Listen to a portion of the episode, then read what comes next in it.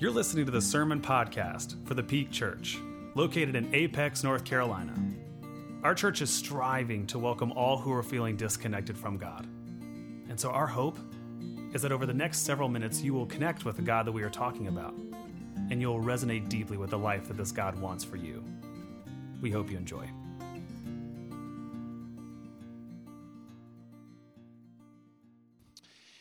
Well, good morning again, friends, and welcome back for yet another week and the second to last week of our Lenten sermon series that we have been in for about the last four weeks or so. A sermon series entitled Good News for Bad Christians. Good News for Bad Christians.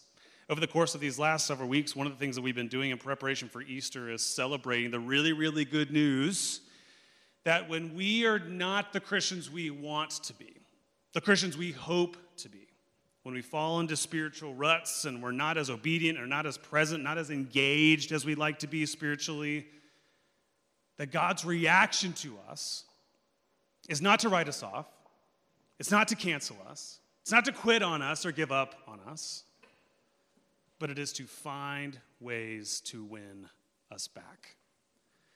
And so, over the course of the last several weeks, we've talked about all kinds of different examples of this. We've talked about uh, what happens and how does God reach us when we fall into hypocrisy or disobedience or judgmentalism or pride, you name it.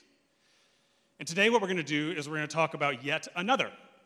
Yet another type of sort of behavior, another sort of example of a spiritual rut we fall into from time and time again, and how God reacts to those particular seasons. And today, that particular experience we're going to discuss is doubt. Doubt. Now, here at the onset, one of the things that I want to clarify is I actually think that there's several different kinds of doubt. There's several different types of doubt that we might fall into or have experience with in our spiritual lives. Here they are. Here they are. In my assessment, there's three. Uh, number one, uh, you might go through a type of doubt where you begin to doubt and question God's existence altogether. So, this is an existential doubt. This is an intellectual doubt. You have moments, or maybe for you, pretty regularly, you struggle to believe whether or not God exists at all. Maybe that's not you. Maybe that's not been your experience. Maybe for you, it's been the second one your experience with doubt has been at different points and different uh, moments of your journey, you have had doubts and questions about God's personality. Meaning, you had uh, one sort of picture of Jesus, one picture of God painted for you growing up at home or at church. And then you started living life and you began to have more and more questions, more and more struggles reconciling that picture of God with the real world. Or maybe neither of those are your journey. Maybe for you, it's you've had these experiences where maybe it was in deep suffering, maybe it was during a period of prolonged waiting. You doubted God's presence. You questioned whether or not God even cared about you and what you were going through. Now, I think this is an important exercise, so divulge me just for a quick moment. Please, quick a show of hands. How many of you, at at least one point in your spiritual journey, you've experienced one of these types of doubt? Raise your hand. Many of us. Many of us. Most of us. Most of us. And so here's the other thing I want to make sure we clarify here at the beginning of this sermon. This week, this conversation on you know, bad Christians or bad Christian behavior, this one is a little bit different than all the rest that we've covered so far in this particular way. In my experience, doubt doesn't make you a bad Christian, it just makes you feel like one.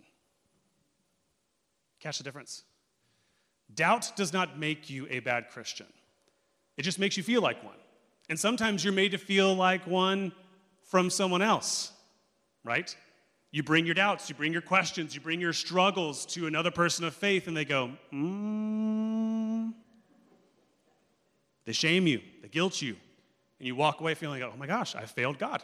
God doesn't want anything to do with me. I can't, I'm struggling to believe. It's a me problem.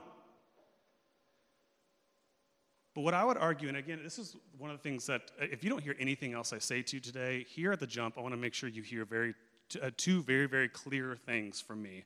The first of which is this when you go through doubt, doubt does not make you different, it doesn't make you abnormal, it makes you normal. It makes you human. Kyle, but like, how do you know? Uh, because if you actually read uh, this book, and if you actually read about the characters in this book, you will find countless examples of people going through all kinds of different experiences with doubt. Don't believe me? Go home and read the Psalms. The Psalms are hilarious because the Psalms, there's like, they're journal entries, so they're like private prayers that David and other people have written. And sometimes you catch them on a good day and they're like, I believe in the Lord and we're all close and I hold hands with Jesus and it's wonderful. And then the very next Psalm is like, Where are you? What the heck is going on? They're gonna kill me. Show up, please. Job is an entire, made an entire book out of it. And let us not forget the very person you claim to worship. When Jesus was hanging, bleeding, and dying on the cross, what does he say? My God, my God, why have you forsaken me? Where are you? What are you doing? In addition to those, all of our spiritual heroes speak to this and they testify to this. C.S. Lewis talked about having doubt on a regular basis. Martin Luther, Mother Teresa, Pope Francis himself, or if you guys are on like close speaking terms, Pope Frank. Pope Frank had this to say. He wrote this recently. He said, Who among us, everybody, everybody, who among us has not experienced insecurity, loss, or even doubts on their journey of faith? Everyone. We've experienced this. We've all experienced this. Me too. It's part of our journey of faith, it's part of our lives. So when you doubt, it makes you normal, makes you human. And I'm going to go one click further today. Because I not only believe that doubt is a normal part of our Christian lives, I also believe it's healthy. I think it's healthy. Now you got to strike the balance. You got to strike the balance. Too much doubt, it's like wasabi on sushi. Too much will torch your insides. Um, but just enough, it's nice. Uh, but too much, too much doubt, uh, it causes you to abandon your faith, forsake your faith, and make an idol of your own intellect and understanding. You know everything. You don't need nobody else's help. But too little doubt, not enough doubt, leaves you with a stale, unchallenged, irrational faith. I also liken it to fighting in relationships. So, those of you who are married, or those of you who are in relationships, I'm one of those people who believes that fighting is kind of good. Pray for my wife because she would even say that Kyle enjoys it from time to time. And I kind of do. Sometimes I'm just like, you know, it's getting kind of stale in here, so I'm going to pick a fight. Because what does fighting do? Those of you who are in relationships or you've been in a relationship, what, does a, what, does, what do fights do? Fights prove, number one, you actually care. You actually care about the relationship, that you're willing to speak about it, battle for it, and number two, you value honesty. That in your relationship, you would rather have a full blown argument in the middle of Target self checkout line than end up with a relationship where you just hide everything. You mask everything until it blows up and you hate the other person. And the other thing we know about fighting is that if you do it well, keywords, if you do it well, it can actually bring you closer. And so, very, very similar to faith, if we can learn how to fight well, wrestle well with God, you'll actually end up on the other side with a deeper, richer faith than you had before. Case in point, our story for today. So, if you have your Bibles and you want to follow along as we dissect this passage today, please do so. Go ahead and uh, turn over to John chapter 20. Uh, if you've got your Bibles or if you've uh, got electronic devices and you want to sort of follow along, we're going to be camped out starting in verse 24. And just to give all of us a little bit of context as to what was happening in the story that Joy just read a couple moments ago, is where we are in the Gospels is this story is taking place almost immediately after Jesus' death and like the resurrection is like in process. So it's about to happen. And so what we the scene is all the disciples are gathered and they're trying to figure out, okay, so Jesus is dead and we, he said he was going to come back and we don't really know what's happening and like what's going on and what's next. And Jesus shows up. Jesus shows up. Jesus appears to his friends. Now, did you catch this? Amongst them, though, Thomas wasn't there. Thomas wasn't there. It says that uh, Thomas, uh, one, of the, one of the 12, was not with the disciples. And so we can read that and we can say, oh, maybe this is just coincidental. Maybe he was just running errands. Maybe he had a colonoscopy appointment to keep. You can't skip those. You cannot skip those. Or maybe. Or maybe. He was done. He was done. Listen, he, I, you know, Jesus, he's up until this point, Jesus, I had questions. I've been a little skeptical. I've stuck with you. But then you went off and died. I'm done. We're done. And so when Jesus appears to the disciples, what happens is the disciples then run to Thomas. They find Thomas and they go, yo, yo, yo, like actually, guess what? He's alive. Like he's alive. Everything he promised, everything he said was gonna happen, it came true. Like he's here, he's alive. And I love, Thomas is the cynical one of the bunch. Uh, anyone love sarcasm? That's Thomas. So Thomas goes, okay, well, I'll believe if I get to put my finger in the wounds left by his nails and put my hand into his side. That's when I'll believe. And I almost imagine he was just being snarky and sarcastic and had no intention of actually ever following through with this. And this is just a good lesson of be really careful what you pray for. Because then Jesus shows up and says, Here you go, Thomas. It's all open for you. Stick your finger right in there. Here we are. It's gross, makes you a little bit want to vomit. But then you look past it, and I'll tell you what What's so powerful about this story? What's so powerful about Jesus' willingness to do that for Thomas? Is it proves two things. Two things. The first of which is that, contrary to what church and religious folks like to say sometimes, skeptics will always have a place in God's family. Always. They'll always have a place at the table. The ones with all the questions, the ones that struggle intellectually, they'll always have a place in God's family. And I love this so much because it's so non egotistical of Jesus. If Jesus had a massive ego, Jesus would have been just like, forget you. You don't believe in me. I don't believe in you. and kick him out, right? Jesus doesn't do that.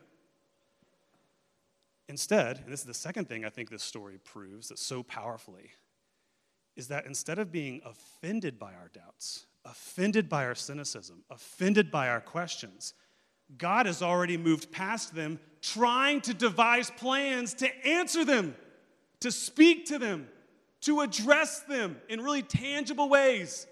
That's what the story of Thomas proves. That's what the story of Thomas tells to us. And so let's go ahead and break it down. At the very beginning of this sermon, I said there's three types of doubts, three types of, three experiences of doubt. So, how does God engage? How does God answer each of those different types of doubts. Okay, let's go to the first one. So, again, the first one was a sort of intellectual doubt, an existential doubt. Some of us, either we or we have people in our lives that for them it's intellectual. It's like, I can't even, most days, it's hard to even get there to believe that a God even exists, that a God is even out there. And what I love so much, what I love so much about this story is that what Jesus is doing by way of this story with Thomas is he's saying, if that's ever you, if that's ever you, if you feel like intellectually you've got a lot of questions and you don't know how to sort of line it up with science and all these different things, if that's you, what the story of Thomas is saying to do in those moments is okay, ask for a sign. You want it, you need proof, you need something intellectually to move along, ask for a sign. Now, some of you who have been raised in church, you're like, um, hold on, hold on, hold on, hold on, hold on, slow down, slow down. Woo, preacher. Um, I was told I'm not allowed to ask for signs. And it's conflicted, right? This is where it gets a little bit conflicted because you've got stories like Thomas that seem to be it's okay to ask for signs. You've got story in the Old Testament like Gideon. Gideon asks for a sign twice and gets it both times, right? So you've got those stories, but then you've also got stories where the Pharisees come along, all persnooty at Jesus, and go, we're not going to believe in you unless you prove it to us. You know, sort of thing. So you've got like the, and Jesus like sort of rebukes them in those moments. So, so what gives? What gives? Are we allowed to ask for signs or are we not? And I think when you see both in those both examples where God gives us permission and sort of pushes back, I think the thing that is speaking to me, the thing that that illuminates for me, is the biggest thing we have to do before we ever ask for a sign is make sure you check your motive. Make sure you check your motive. That if you dare to ask God for a sign, like if you need God to do something, to show you something, make sure you check your motives. Why? Because, like no other time in history, we as the collective human species suffer from something called confirmation bias. Raise your hand if you've ever heard that phrase before confirmation bias. If you haven't, that's okay. Here's a picture. It's a picture book. Here we go. This is what confirmation bias is. Confirmation bias is going about your life in such a way where you only pay attention to, you only give value to, you only give credit to the facts that prove what you already believe in the first place. You see that? So you got objective facts. These are things that are just objective. They're just happened. They're just out in the world. And then you've got all of your beliefs on the right hand side. Confirmation bias is going, your, going about your entire life only paying attention to the facts that are right there in the middle of that Venn diagram. And you see this everywhere, don't you? You see it none other than politics. All the time, people are like, nope, I believe this and this and this and this, and they don't pay a shred of attention to all the things that they also believe that run directly in contradiction to those things or that platform. You see this in relationships. You see this in relationships. That if you come into a relationship, and maybe, and I want to be sensitive here, maybe for you, you've got a lot of insecurity, you've got a lot of wounds, you've got a lot of baggage, maybe you were abandoned or betrayed or cheated on, and so you go into every relationship, and part of your defense mechanism is to sort of believe, like, mm, nope, nope, like, just all people cheat. That's what they do. That's all they cheat. And so what you do for the duration of that relationship is you always just look for things that prove what you already believe to be true. So when they ghost you on a text message, you're like, yep, see, no one can be trusted. They're all out there just cheating on me all day long. You're just looking for evidence to prove what you already believe. And friends, the same thing can happen in faith. In fact, it happens in faith all the time. And so I'm serious, if this is for you, if you are someone who suffers from this sort of existential doubt, intellectual doubt, if you are looking for proof that God does not exist, here's the tricky part you'll find it. If that's the only thing you're looking for, you'll find it. You'll interpret everything in your life to automatically agree with that conclusion. Oh, I'm going through this suffering. Obviously, God doesn't exist. Oh, this person, this uh, religious or Christian person is a hypocrite. Oh, that means God doesn't exist. If you're looking for evidence to only prove what you already believe, you'll find it. And so the key is when you ask for signs, you need to actually check your motives and see if you're actually open to the answers. Are you actually open? to having some preconceived things challenged, changed, enlightened, expanded. We're not.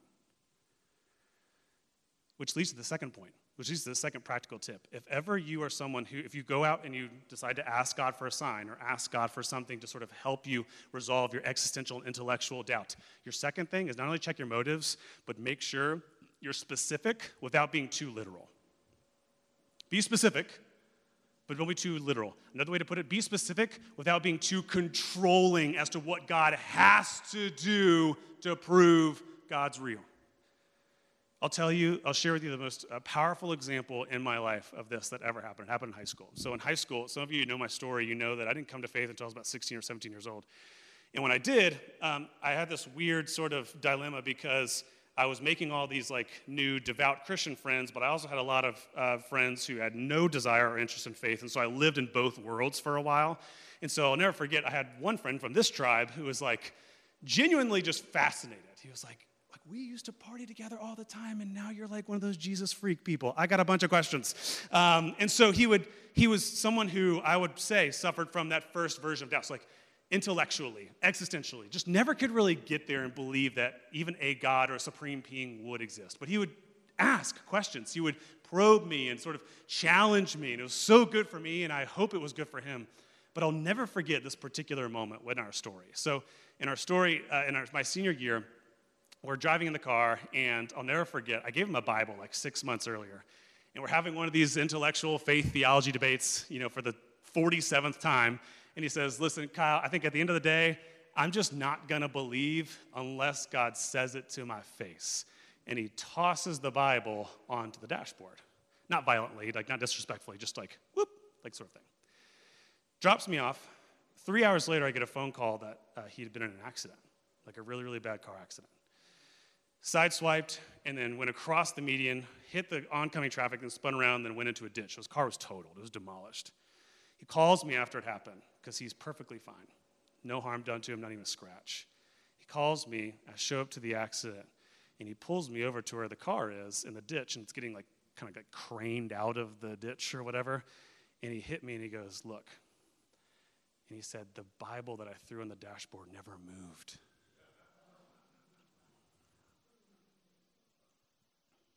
He's like, Could that be like, a, I was like, I don't know. What do you think?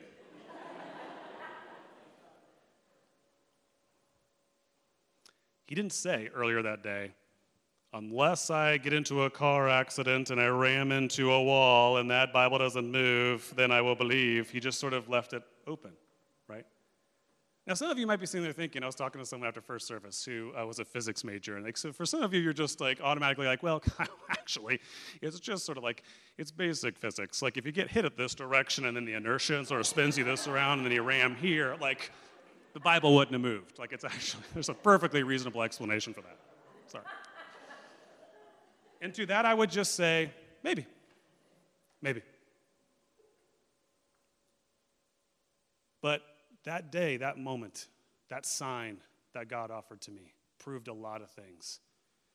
And I think chief among them, it proved what we've been sharing so far that God's reaction to my doubts isn't to be offended, it isn't to distance himself from me, but God cares so much about me that God says, okay, if that's what my child needs, I'm going to move a little bit closer and I'm going to meet them where they are. I'm going to incarnate myself once again in a way in which they can see, touch, feel, and know that I am God. So maybe that's you. Or maybe that's someone you know. Maybe that's someone you know. Maybe, you maybe you're hearing this and you're like, man, this isn't me, but good Lord, this is my coworker, or this is someone in my life who, or it's my child or someone. And what I would just advise you is uh, instead of spending the rest of your time trying to get into Facebook fights with them and trying to convince them that God is real, maybe, maybe, just maybe, a much better use of your time is to pray that God would do something like that in their life to reach them in precisely the way in which they need to be reached. Deal? Deal? I'm to be watching Facebook. Okay, so that's the first one. So maybe the first one's for you, or maybe it's the second one. Maybe it's the second one. Maybe when you were hearing that at the very beginning, you were like, whoo, yeah, the second type of doubt, that's the one that I've got some uh, encounters with. So maybe for you, it's not the God's existence. Like you believe God exists, you believe a God is out there, a supreme being is out there, but it's God's personality. Like, but like, who is this God? Like, uh, again, I was given this picture of God.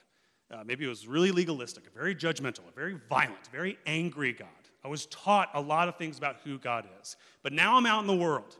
Now I'm dealing with real people. Now I'm learning more. I'm getting educated on things like science and reason, and I'm finding that the picture that I was given doesn't line up. I was taught that all the people that I was supposed to exclude, I now am finding genuine kindness and fruits of the Spirit in them. And so I'm having a little bit of a crisis and trying to figure out who exactly is this God? What is he like? Who is Jesus really? Now, there's a buzzword for this. There's a buzzword for this that's circulating in sub Christian culture uh, called deconstruction. How many of you have heard uh, the term deconstruction before? Okay. So, deconstruction, for those of you who are not familiar with the term, it just refers to the spiritual exercise, the spiritual practice of evaluating the house, evaluating the structure that holds your beliefs about God, and deconstructing the pieces that don't line up with who the person of Jesus was. So you find stuff like, oh, well, if I believe in that, it makes me hypocritical. So I got to take that piece off. And that piece actually doesn't look anything like Jesus. So I got to take that piece off. And you try to rebuild something in its place that actually aligns with the person of Jesus.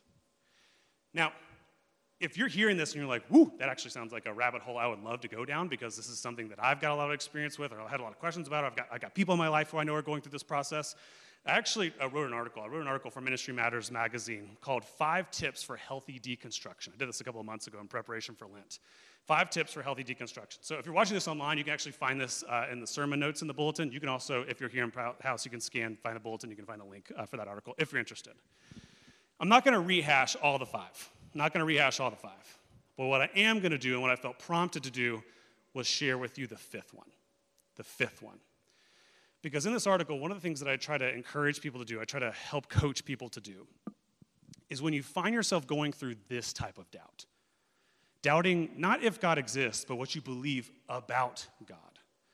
One of the things I would strongly, strongly, strongly encourage you to do is to do this with God, not to God.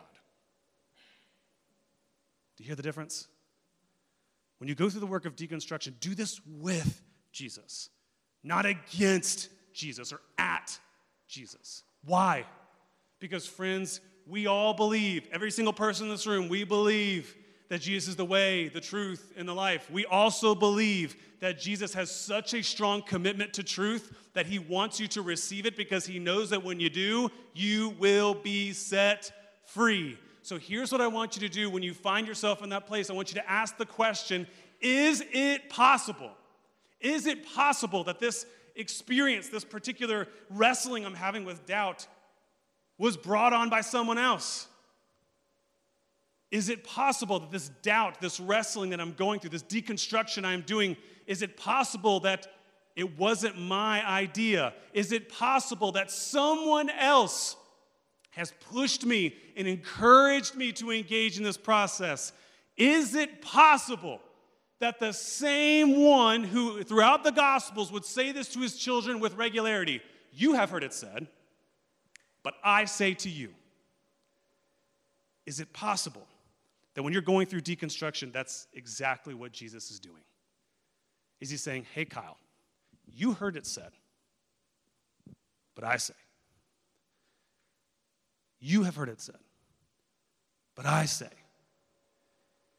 Maybe, just maybe, when you find yourself in the throes of these crises of faith, these deconstructive projects, maybe, just maybe, the very person who's driving that entire process is God Himself, because God is hell bent on making sure that you and I encounter the real, true, authentic Jesus.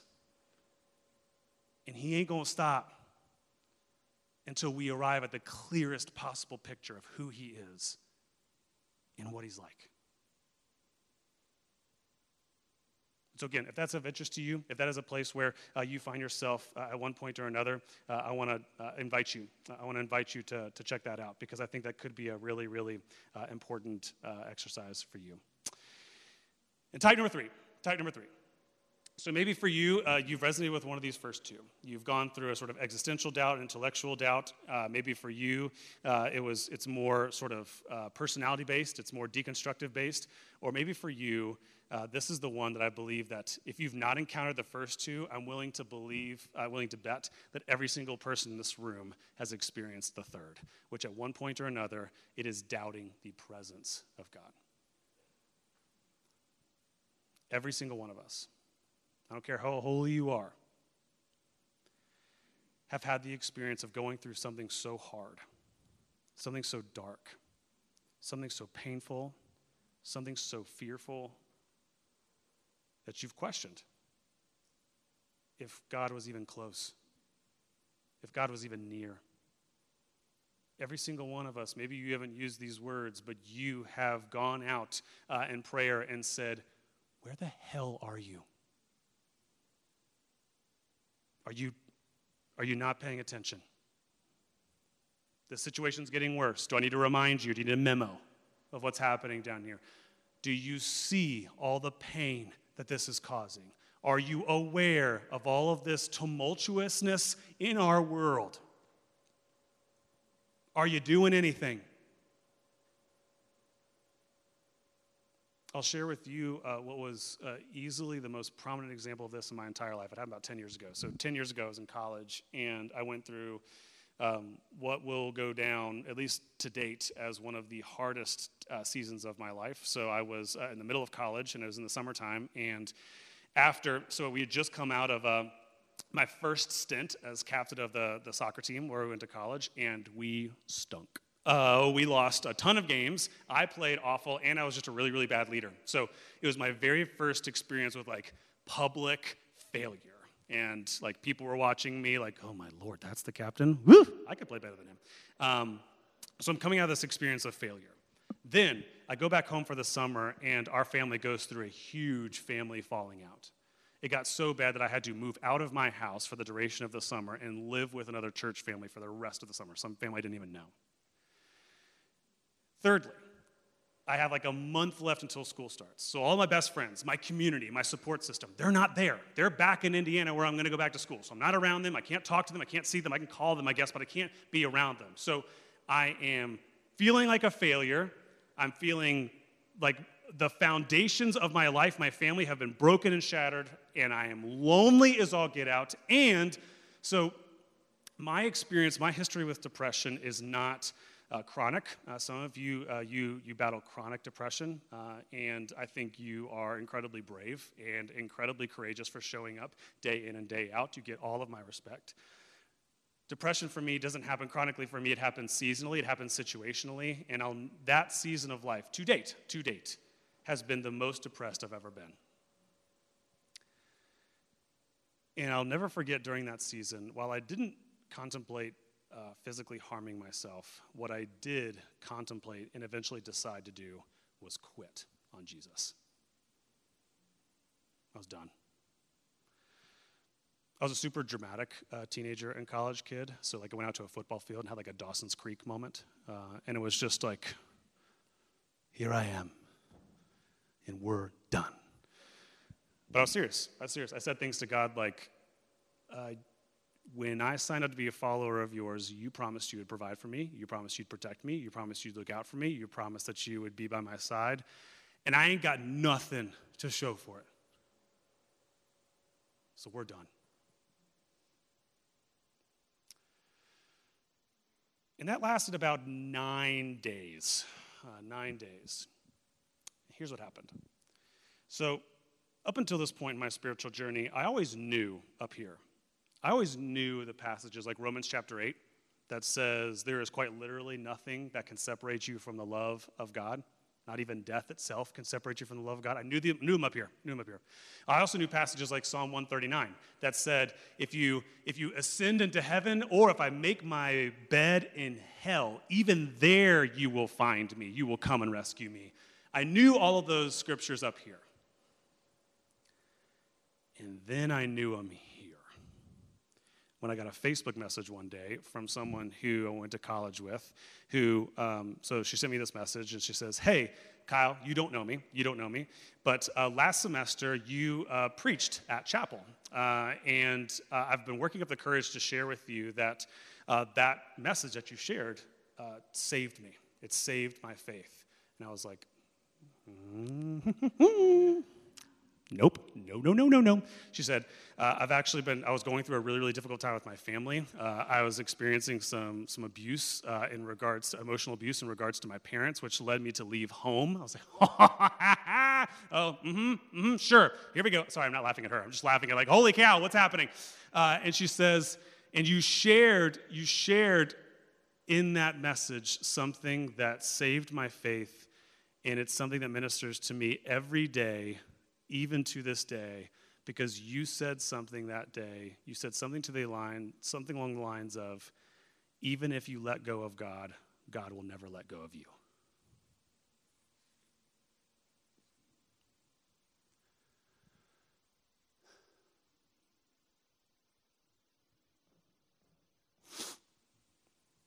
And I remember in that moment walking away from my computer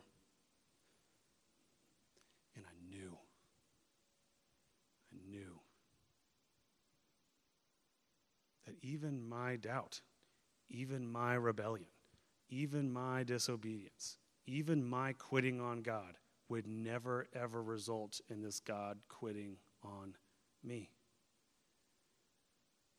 That I literally couldn't run fast enough, couldn't run far enough to outpace this divine parent who cared about me so, so much.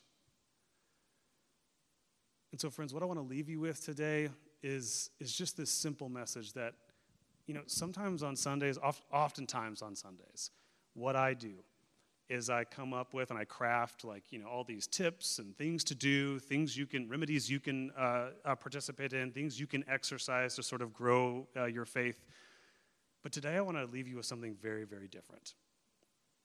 Today I want to leave you with the good news that there are going to be times in your faith when you actually don't have the power to believe again the way you used to. The pain's too deep, the pain's too real, it's too daggum hard. In the good news, and we sang this a couple moments ago during that offering song. That offering song is one of my favorite worship songs of all time. Reason to Sing, All Sons and Daughters, go listen to it. That at precisely the moment that you let go of God, God starts devising plans to reclaim you. And that is not just good news, it's the best news. Thank you for listening to the Peak Podcast. Make sure you subscribe wherever podcasts can be found. For more information on how to get connected with our church, please visit us at thepeakchurch.org.